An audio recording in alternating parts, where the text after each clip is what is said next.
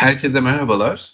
Farklı kaydet için hazırladığımız Tarihten Sesler adlı programımıza hepiniz bir kez daha hoş geldiniz. Ben Levent Tökün. Ben Doğukan Atmaca. Uzun bir yaz tatilinden sonra tekrar sizlerle birlikteyiz ve bu hafta Osmanlı'da matbaa ve birazcık kitap kültüründen konuşacağız. Daha çok matbaaya odaklanacağız aslında. Matbaa neden geç geldi, e, ne gibi engelleri vardı, yobazlar istemez hükmü dedi, demediler mi gibi e, başlıklar altında Osmanlı matbaasını konuşacağız. Aslında matbaa Osmanlı'da var Levent değil mi? Yani e, seferatların İspanya'dan, Portekiz'den gelmeleriyle birlikte yani bu ne demek oluyor?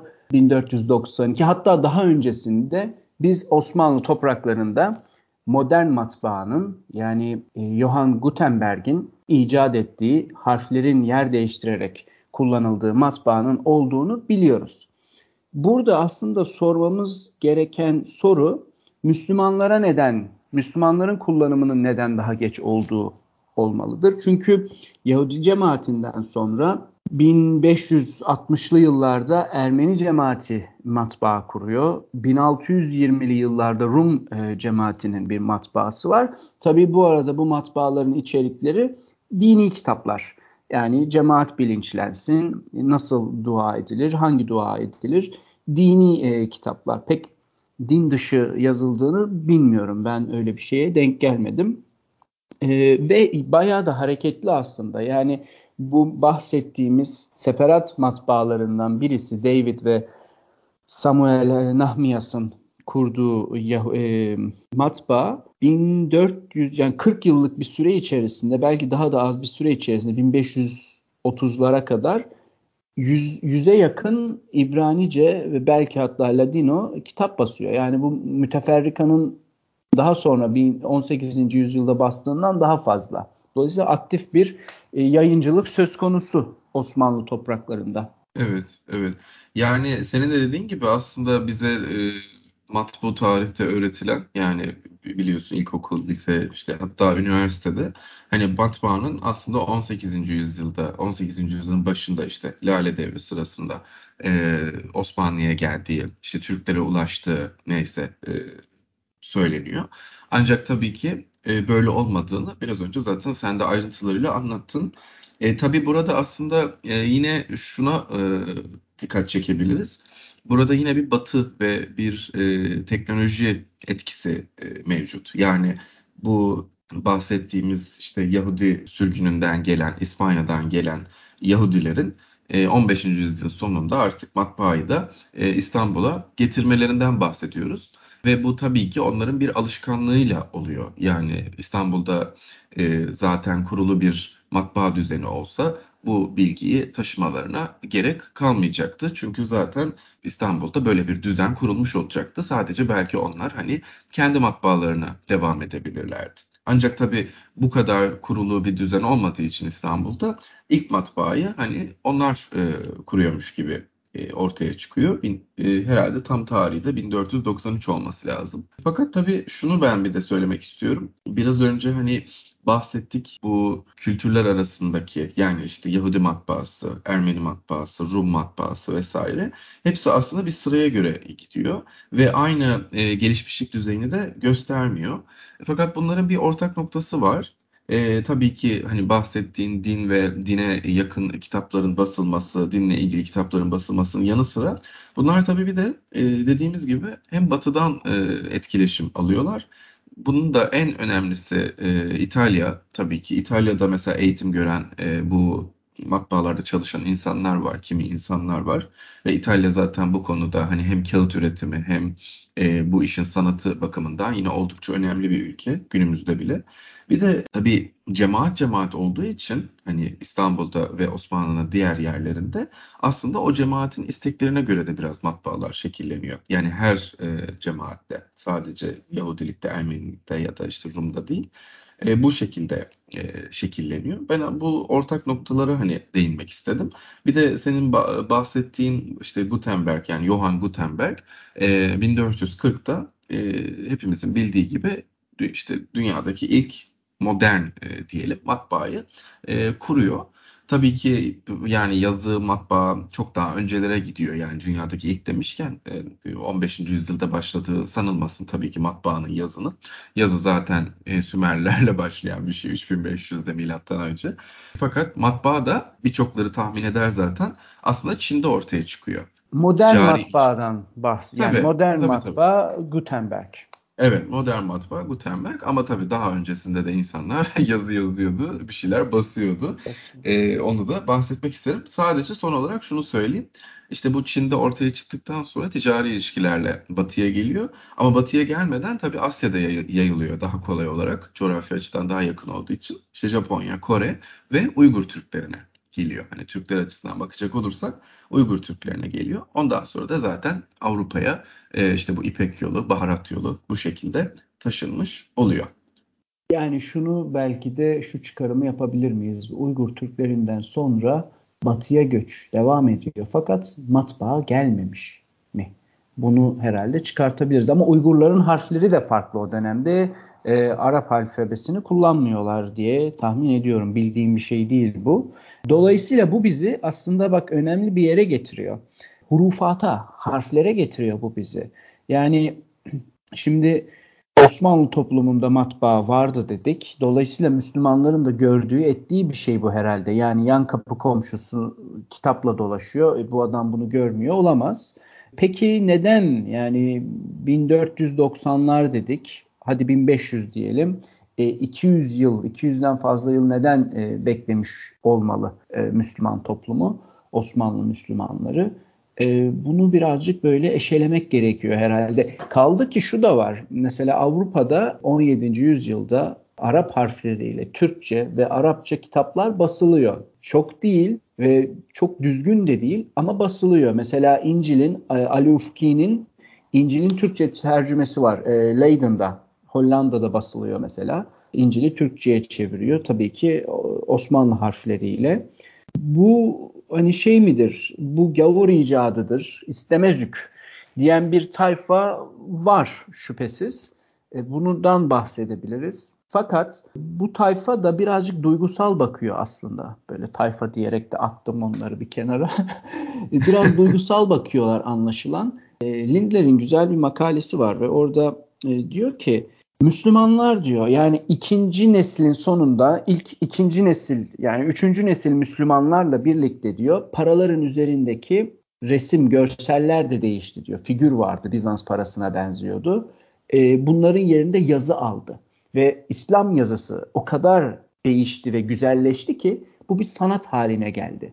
Yani Kur'an'ı güzel yazmak da bir ibadet gibi ibadet demeyelim fakat bir ibadet seviyesine çıktı. İşte değil evet. mi altın evet. varaklarla süslemeler, teship sanatı var. Yani şimdi sadece yazı değil burada olay. Sadece mesaj değil. Güzel yazmak var. Kaç çeşit Arap harflerinin e, yazı türü var. E, Talik, nestalik, efendim kufidir, odur budur böyle gidiyor bunlar. E, şimdi Latin harflerinde bu kadar çeşit e, herhalde yok o dönemlerde.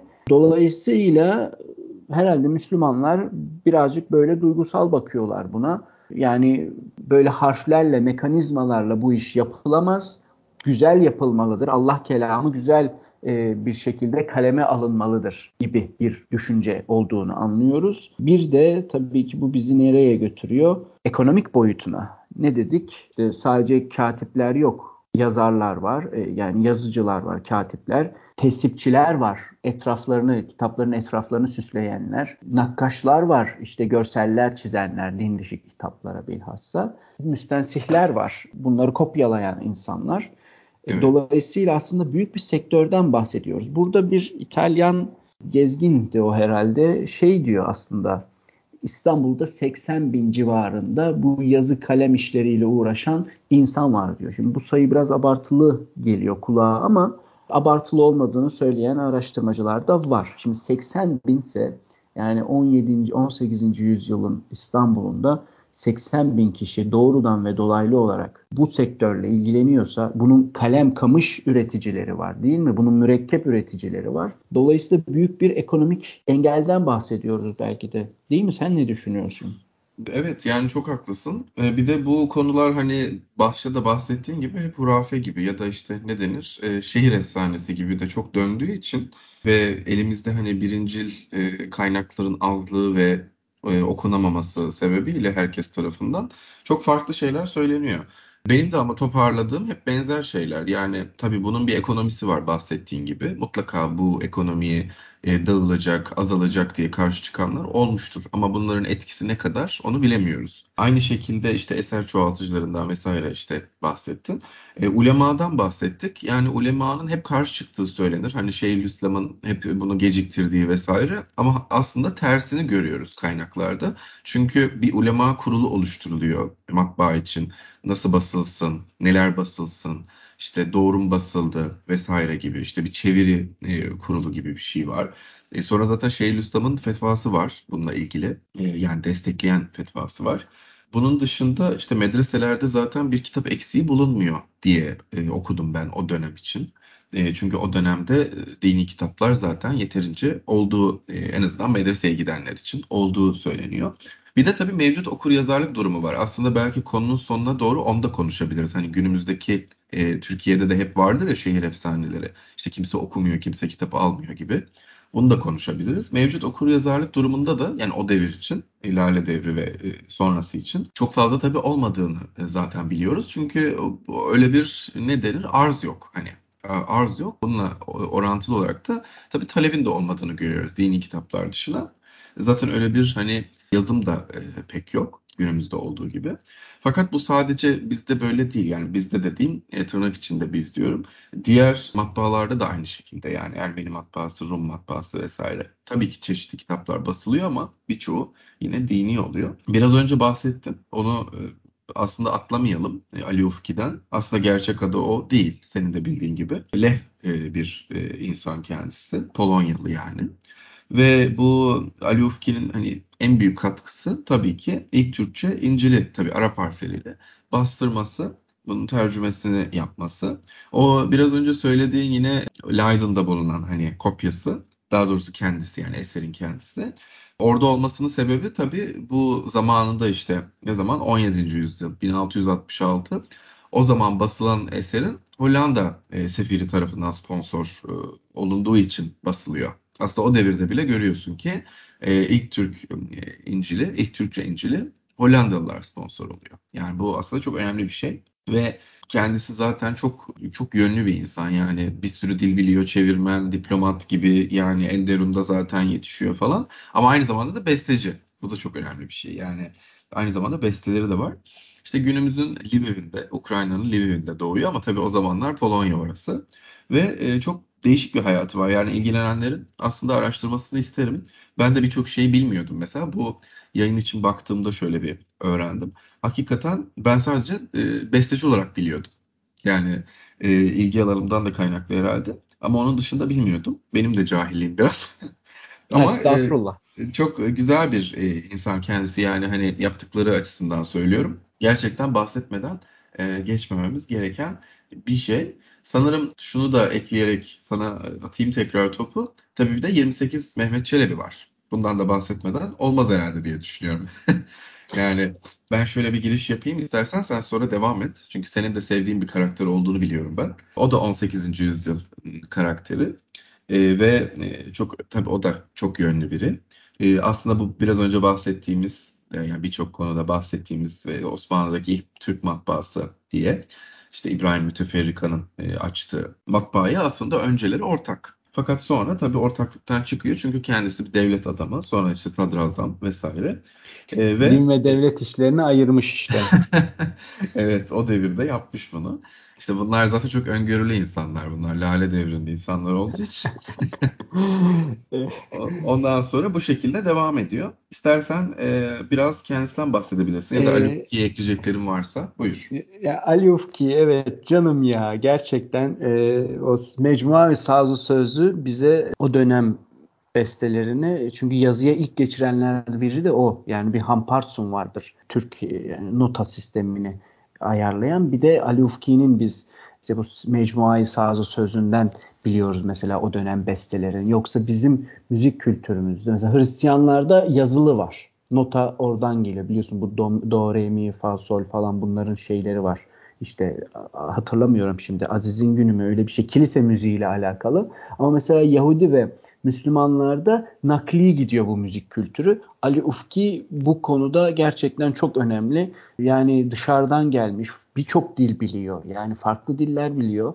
E, Türkçeyi de öğrenmiş. Saraya gelmesi bizim için çok gerçekten büyük bir şans. Ama şey ilginç mezarını bilmiyoruz mesela nerede bilmiyoruz. Bilsek biz ziyaret ederdik.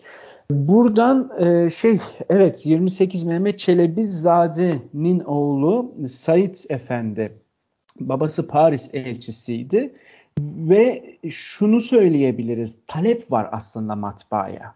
Çünkü Said Efendi kitap da yazıyor ve birçok muharrir onun gibi yazar kitaplarını çoğaltacak müstensih bulamıyorlar. Yetmiyor, yetişmiyor. Çünkü bir kitabı elde kopyalamak uzun zaman alıyor. Dolayısıyla hem masraflı hem vakit alıyor. Ama yazar ne ister? Kitabı çabuk yayılsın, çok okunsun, çok yere dağılsın ister. Dolayısıyla bir talebin olduğundan da bahsedebiliriz biz matbaayı. Entelektüel bir talep bir de. Yani yukarıdan tepedeki insanlar bunlar. E, Said Efendi gibi sadrazamla konuşuyor mesela. Yani bir matbaanın hatta ilginç halka aydınlatacağını düşünüyor. Tarih, coğrafya kitapları basalım diyor. Kozmografya kitapları basalım diyor. Dolayısıyla bir talebin olduğunu söyleyebiliriz. Ulema konusunda da ilginç bir şey. O dediğin evet yani genelde şey oluyor bizde. Birazcık ön yargı gibi oluyor herhalde. Bunlar istemez, bunlar istemez ama mesela ilginç eğitim reformu zamanında yani 19. yüzyılda böyle modern Avrupa tarzı hukuk meselelerini ilk okuyanlar, ilk içine alanlar da medresedir mesela. Yani ulemadır, ulema tayfasıdır. Ahmet Cevdet Paşa gibi. Hem medrese okumuştur, hmm. tahsil görmüştür hem de dolayısıyla birazcık bakmak gerekiyor bunlara. Genelde bizde devlet işte genellemek de ne kadar sağlıklı ama biraz böyle düşünmek gerekiyor. Biraz altına bakmak gerekiyor. Kim karşı çıkıyor, nasıl karşı çıkıyor diye. Her zaman öyle değil bu işler. Dediğin gibi yani ulemanın desteği var. Şeyhülislam fetvaları var. Bir de bir talep var. E şimdi bu talebe rağmen biz hala matbaayı kuramadık. Niye? Ne oldu? Bir sebep de şu mesela Busbek, Busbek çok önemli bir e, Avrupalı o da Türkiye'de uzun yıllar kalıyor ve onun anılarını biz e, kullanıyoruz tarihi kaynak olarak. Mesela diyor ki bu Türkler diyor askeri teçhizatı Avrupa'dan gördüğü askeri teçhizatı almakta gayet mahirler diyor. Hemen alıyorlar. Ama diyor böyle kutsal metne, metin olduğu için diyor matbaaya pek sıcak bakmıyorlar diyor kutsal metinlerin e, böyle basılmasına. Dolayısıyla hani bir işte o dediğim gibi birazcık duygusal bakıyor herhalde toplum. E, bunun haricinde bir e, durum daha var.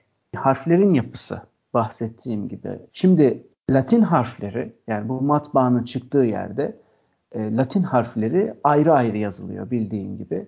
E, biz ne dedik? Yahudi matbaaları var dedik. İbrani harfleri de ayrı ayrı yazılır. Ermeni ve Rum alfabeleri de ayrı ayrı yazılan harflerdir. Fakat Arap alfabesi birleşik yazılır. Harfin, bir harfin başta, ortada ve sondaki şekli farklı.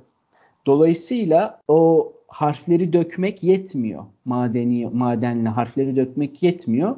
Belki kelimeleri dökmek gerekiyor. Yani harf dizimi değil, kelime dizimi söz konusu. Bu da masrafı zaten masraflı bir şey daha fazla arttıran bir durum. Yani e, şuna bakmak lazım. Mesela nerede çıktı bu Gutenberg'in modern matbaası? Almanya'da Mainz bölgesinde değil mi? Niye acaba Roma gibi e, entelektüel ve kitap toplanılan bir yerde çıkmadı? Niye e, efendim Oxford'da niye çıkmadı? Yani Oxford'dan e, işte ne bileyim Roma'dan, Paris'ten daha çok kitap yazılan yer mi var acaba? Yani bu adamlar herhalde matbaaya en çok sevinmiştir. Ama Almanya'nın Mainz bölgesinde çıktı. Mainz bölgesi maden bölgesi ve Gutenberg madenci. Yani bu işi bilen birisi. Gutenberg yazar değil mesela. Dolayısıyla işin böyle bir maden boyutu da var.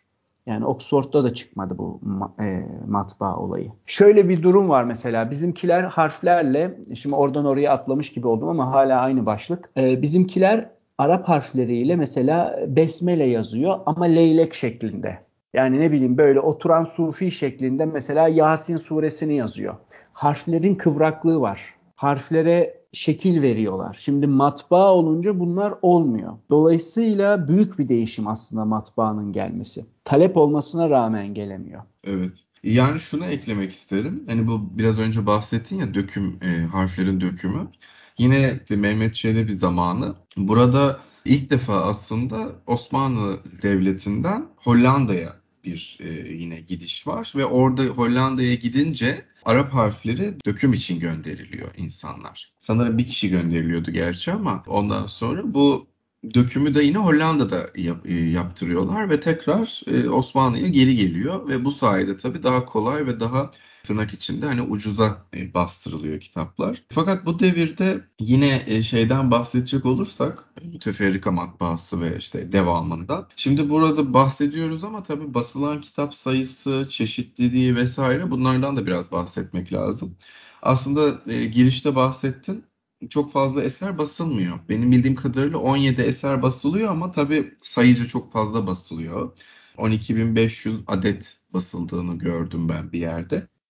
Bu da bu da Fakat bir yayın 17 evinin eser. özür dilerim böldüm ama bir yayın evinin aslında Yok. yapacağı yanlışlardan biri. Yani çeşit çok adet daha az olsa daha iyidir. Yani şimdi mesela isim vermeyelim ama güzel e, saygın bir yayın evimiz vardı e, İstanbul'da.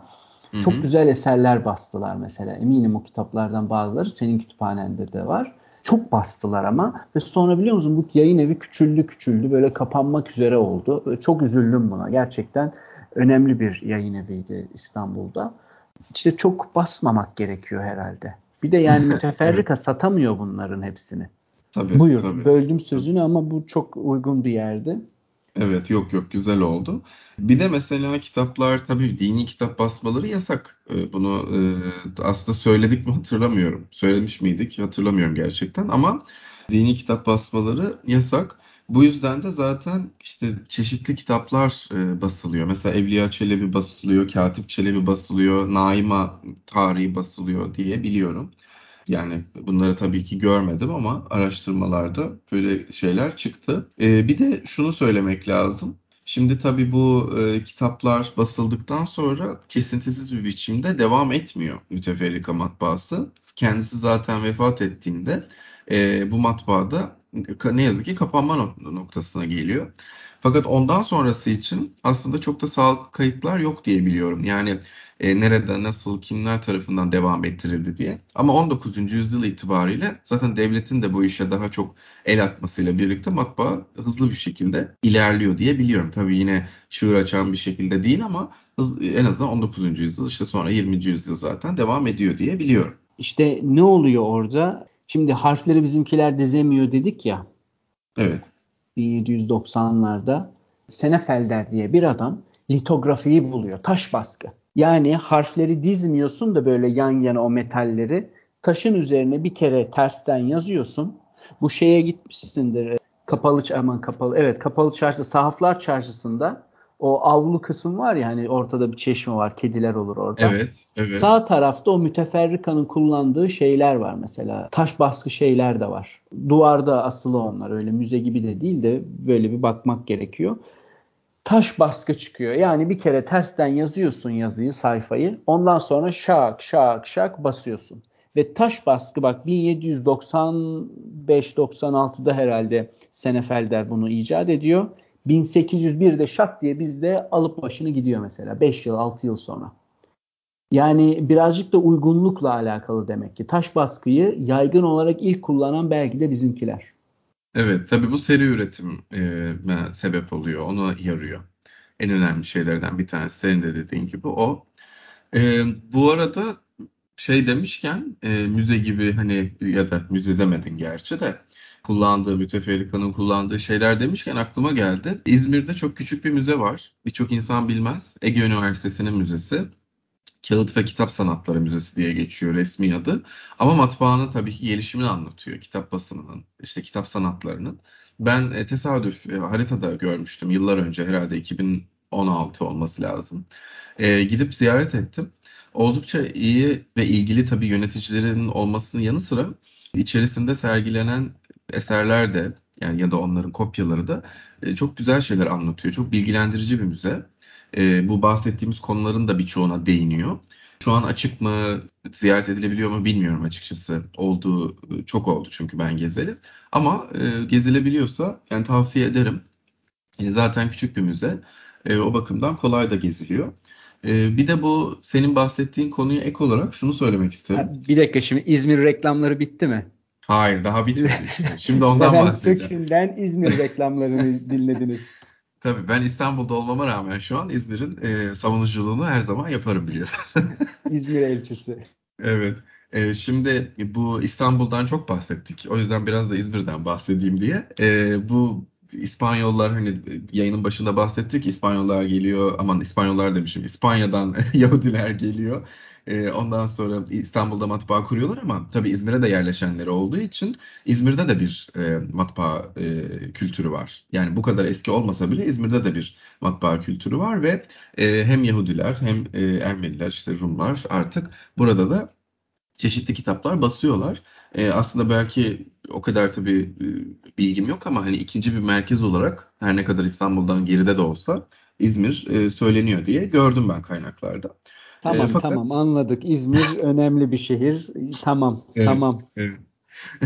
Bu arada Evet. biliyor musun e, Belgrad'daydım ben ve simite gevrek diyorlar.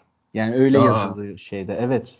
Evet. Yani Çok kadar- Yani bu İzmir emperyalizmi Balkanlara kadar gitmiş. Bak İstanbul simidi yayamamış Belgrad'a. İzmirli Gevreği yaymış. evet. İşte böyle böyle insanlarız.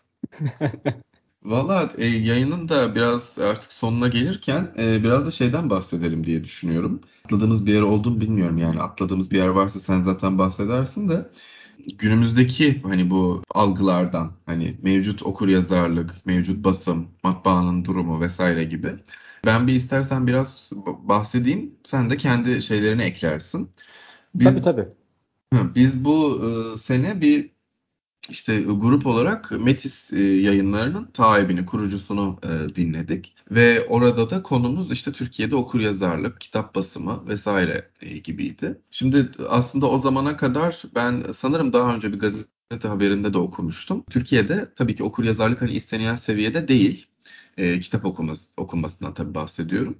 Fakat e, kitap basımı, e, kitapların çeşitliliği ve kitapların satışı açısından aslında dünyada oldukça önemli ilk sıralarda geliyoruz. Yani e, çeşitlilik, tekrar edeyim, basım ve satış. Bu üçünde iyiyiz. Sadece iyi olmadığımız, yani iyi olmadığımız değil de istenilen seviyede olmadığımız şey kitap okuma oranı. Ama şunu da e, belirtmişti kendisi. Bir dakika Kitap bölmek istiyorum. Yani kitabı alıp okumuyor muyuz? Evet, aslında biraz ona çıkıyor. Aa, Ee, yani-. Aynen biraz o var. Hani arkamda güzel gözüksün ya da eve gelenler güzel görsün ya da işte bir kütüphane oluşturayım. Hani okulda kütüphaneyi de ne kadar ne insan kullanıyor biliyorsun. Yani üniversite kütüphaneleri bile çok kullanılan yerler değil ne yazık ki. Artık her şey online'a yani her şeyi tırnak içinde söylüyorum online'a döndüğü için e, bu şekilde bir kültür ne yazık ki e, çok fazla gelişemiyor herhalde. E, fakat işte son olarak şunu söyleyeyim. Kitap okuyan ya da okumayan ya da okuyamayan kesim arasında bir de şöyle bir fark varmış.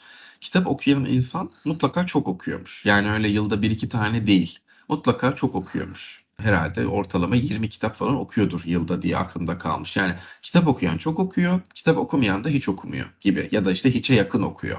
Yani böyle e, değişik oranlar vermişti bize, değişik istatistikler vermişti. Bunlar aslında e, etraftan duyduğumuz e, şeylerle bazıları paralel, paralel olsa da bazıları da ilgi çekici bilgiler diye düşünüyorum. O yüzden paylaşmak istedim bu konuda. Ee, senin mutlaka zaten yine çok okuyan biri olarak gözlemlerin vardır. Ama gerek unuttuğumuz konular gerekse de ekleyeceklerini dinlemek isterim ben de. Bunu yani böyle güncel bir yere getirmen çok iyi oldu. Ee, ben de şöyle bir yani aslında senin dediğinle de paralel birazcık mesela müteferrika satamıyor. İşte matbaa bak yazarlardan talep var. Said Efendi gibi başka muharrirlerden de talep olmasına rağmen matbaa 200 yıl geç geliyor. Demek ki talep yok o kadar. Yani hani bugün en azından almaya talep olduğunu sen söyledin, istatistikler dedin böyle bu sonuca varıyor ama o zaman talep de yok anlaşılan. Pek okumuyoruz. Yine aynı şeye geliyor yani. Yeterince okumuyoruz. Dolayısıyla böyle oluyor. Ama bence kitabı almak da bir adımdır. En azından alırız. sonra okunur diye düşünüyorum. Yani öyle ya, orada yatmaz bu altın gibi. Yayın evlerinin de sıkıntısı bu aslında. Yani yeterince kitap satamadıkları için zora giriyorlar. E, kağıt masraflı bak bunu da halledememişiz. Bugün evet. hatırlıyor musun? Geçen yılda evet kağıt fiyatları çok uçtuğu için evet, kitapları evet, küçülttüler. Evet. Bazı dergiler, evet. karikatür dergileri boyutlarını küçülttü. 21. Evet. yüzyılda bu oldu ve evet. e, matbaanın geç gelme sebeplerinden biri de belki belki de budur. Kağıt pahalı. İtalya'dan geliyor. Evet, Hollanda'dan geliyor İtalya'dan. mürekkepler. Evet. Şimdi Mainz dedik. E, Mainz Hollanda'nın yanı. Mürekkep oradan gelir. E, İtalyan Venedik'ten geliyor bize kağıtlar. E, orman Avrupa'da daha bol. Bizde Balkan taraflarında bol ama Anadolu'da yok. E, işte aşağılara iniyorsun. Kudüs Suriye'de orman yok. Ki o dönemde artık ağaçtan e, üretiliyor. Selülozdan yapıyorlar kağıtları. Bunlar da bir etki. Ama 21. yüzyılda tabii ki kağıdın pahalı olması diye bir e, mazeret bence olmamalı. Yani 17. yüzyıl için bunu kabul edebiliriz de bu devirde evet. böyle olmamalı. Evet ben de bunu söyleyebilirim herhalde.